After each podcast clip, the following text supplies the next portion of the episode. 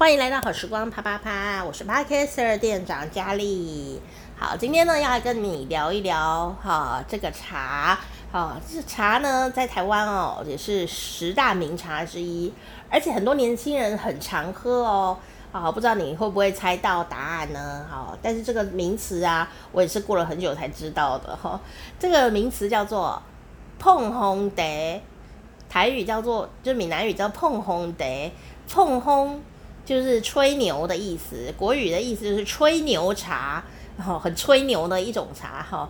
请问这个碰烘茶吹牛茶哈，它到底是什么茶？A. 高山乌龙茶，B. 山林溪茶，C. 白毫乌龙茶，请作答。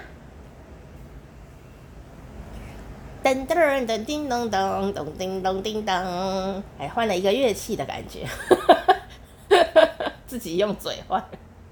好，如果你是个懂喝茶的人呢，对茶比较懂一点的话呢，你一定猜得对啦。哈，这一题其实蛮简单，但是其实真的对于不知道到底是什么的茶世界搞不清楚的人来说，还真的很难猜哎。哈，正确答案就是 C 白毫乌龙茶。碰烘茶，吹牛的茶，哦，甚至有人写成碰干的碰，就是很多字啊，但念起来就是碰烘的意思，哈、哦，有人写蓬风茶，有人写碰风茶，哦，就是碰烘啦，吹牛啦，吹牛茶，哦的意思，感觉好像骗人的诶啊，竟然是白毫乌龙茶吗？哦，白毫乌龙茶不是东方美人吗？啊，对啊。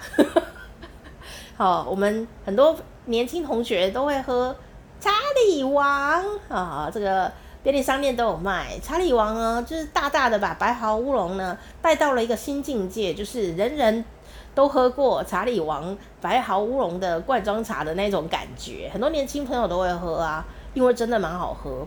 那这个白毫乌龙呢，有一个特色啊，跟乌龙茶、白这个包种茶都不一样，就是它有一个水果的香气。好，这个果香啊很重。那白毫乌龙就是东方美人，就是碰烘茶、碰风茶。这个对我小小的心灵来说，有一个很大的惊吓。因为我小时候认识东方美人茶的时候呢，哦，我就是因为在书上看到。说白毫乌龙就是东方美人，然后你知道高中女生呢、就很做作，你知道吗？就我说我啦，就想说要假高雅，假假高雅一下，好，然后呢那时候没有人在喝白毫乌龙哦，就是年轻人呐、就是喝懂茶的人那人都会喝，但是年轻人不会去。呃，什么茶店呐、啊，就叫什么白毫乌龙、东方美，没有没有，很少很少。然后我去哪呢？去珍珠奶茶发明的店，因为那个店刚好在我我学校高中学校的后面，就是发源地的那一家店，好，就是春水堂啊。然后呢，我就去那边呐、啊，礼拜六下午就去那边，下课就去那边，然后要点饮料啊，做做读书的假样子，然后在那边。就是做文青状这样子啊，假装自己有气质，然后是其实是其实是要吃东西，假装在看书，然后得到一种气氛，这样大家懂吗？现在人应该比较容易懂，以前比较少这种地方。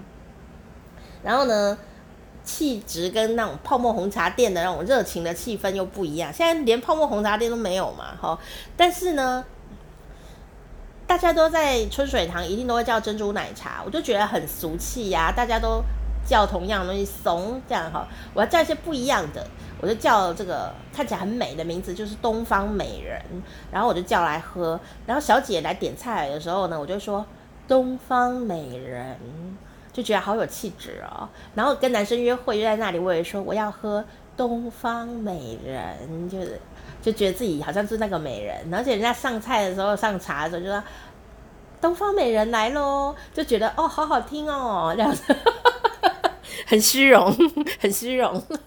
结果有一天呢，我就在那边沉溺东方美人的世界。那当然我有做小小功课哦，就是我就知道它就是白毫乌龙哈，我就知道它是白毫乌龙。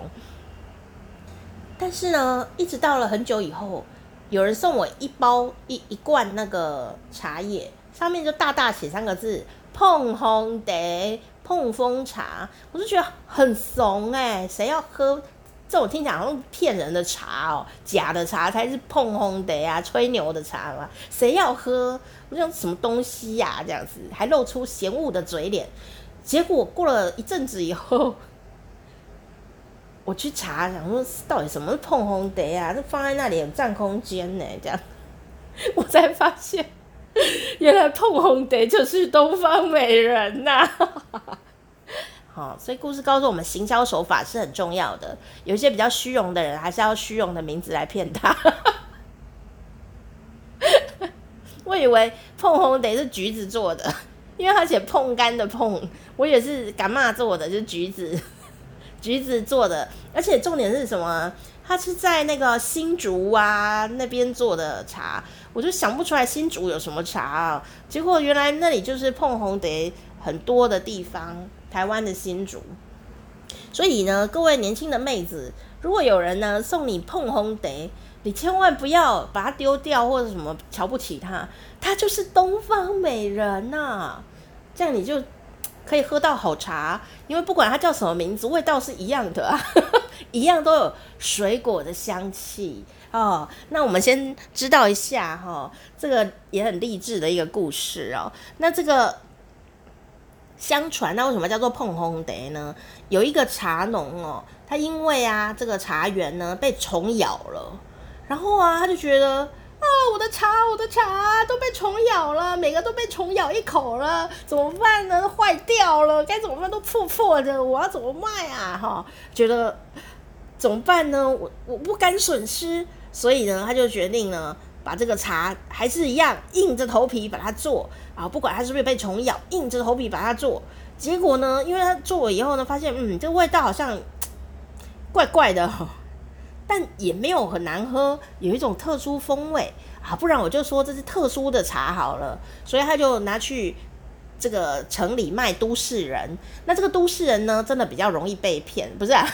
都市人呢，接受度也比较宽广，都市人呢也会比较希望说，哎，有些新东西我来看看，比较没那么保守嘛，哈。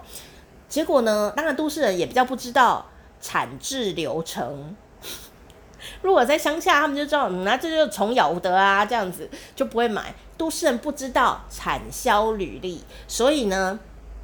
这个茶农呢，就拿去真的拿去城里面卖，可是因为它真的风味很特别，竟然大受欢迎，就被洋行哦，因为洋行就是呃卖一些比较贵的啊，然后特殊的东西，西洋的东西的这种呃商行啊，洋行呢，就哎呀，这个太特别了，全部买，全部买，结果他没想到，他以为会卖不出去的，会大受损失的，这一次的这个被虫咬事件呢，竟然让他大赚一笔。然后啊，他就回乡去以后呢，哦，回乡去以后啊，他就大肆炫耀这件事，说：“哎，都市人很好笑哎，我这个。”被虫咬的茶叶，他们全部买掉，而且还买得很贵，这样子还有赚一笔耶。然后乡下的这些同乡们呢，就说：“天啊，你也超多啊，你也碰红哦。”然后就觉得说你在夸大其词，在吹牛，就一直笑他在碰红这样子。从此以后，这个茶就有一个名字叫碰红茶，碰风茶。但是同样一个茶。哦，它因为它就是被虫咬了嘛，哦，就是那个小叶绿蝉，哦，台语叫做它有呃这个丢盐，台语叫丢盐，就是被虫咬了啦，哈、哦，那个小叶绿蝉咬过以后呢，它会产生一种蜜香的味道，像水果，然后像蜂蜜，所以它不用加糖，天生就是哦有那个甜香味，哈、哦，是非常非常。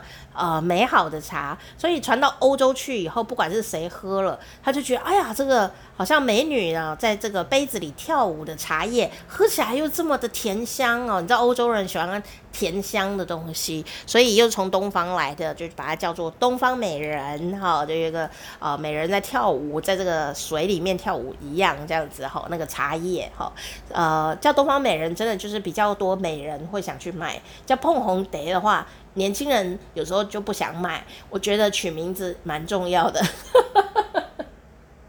不过，从碰红蝶反而更可以看出它的这个有趣的由来。哦，遇到挫折的时候，也许也是一个人生的转机哦。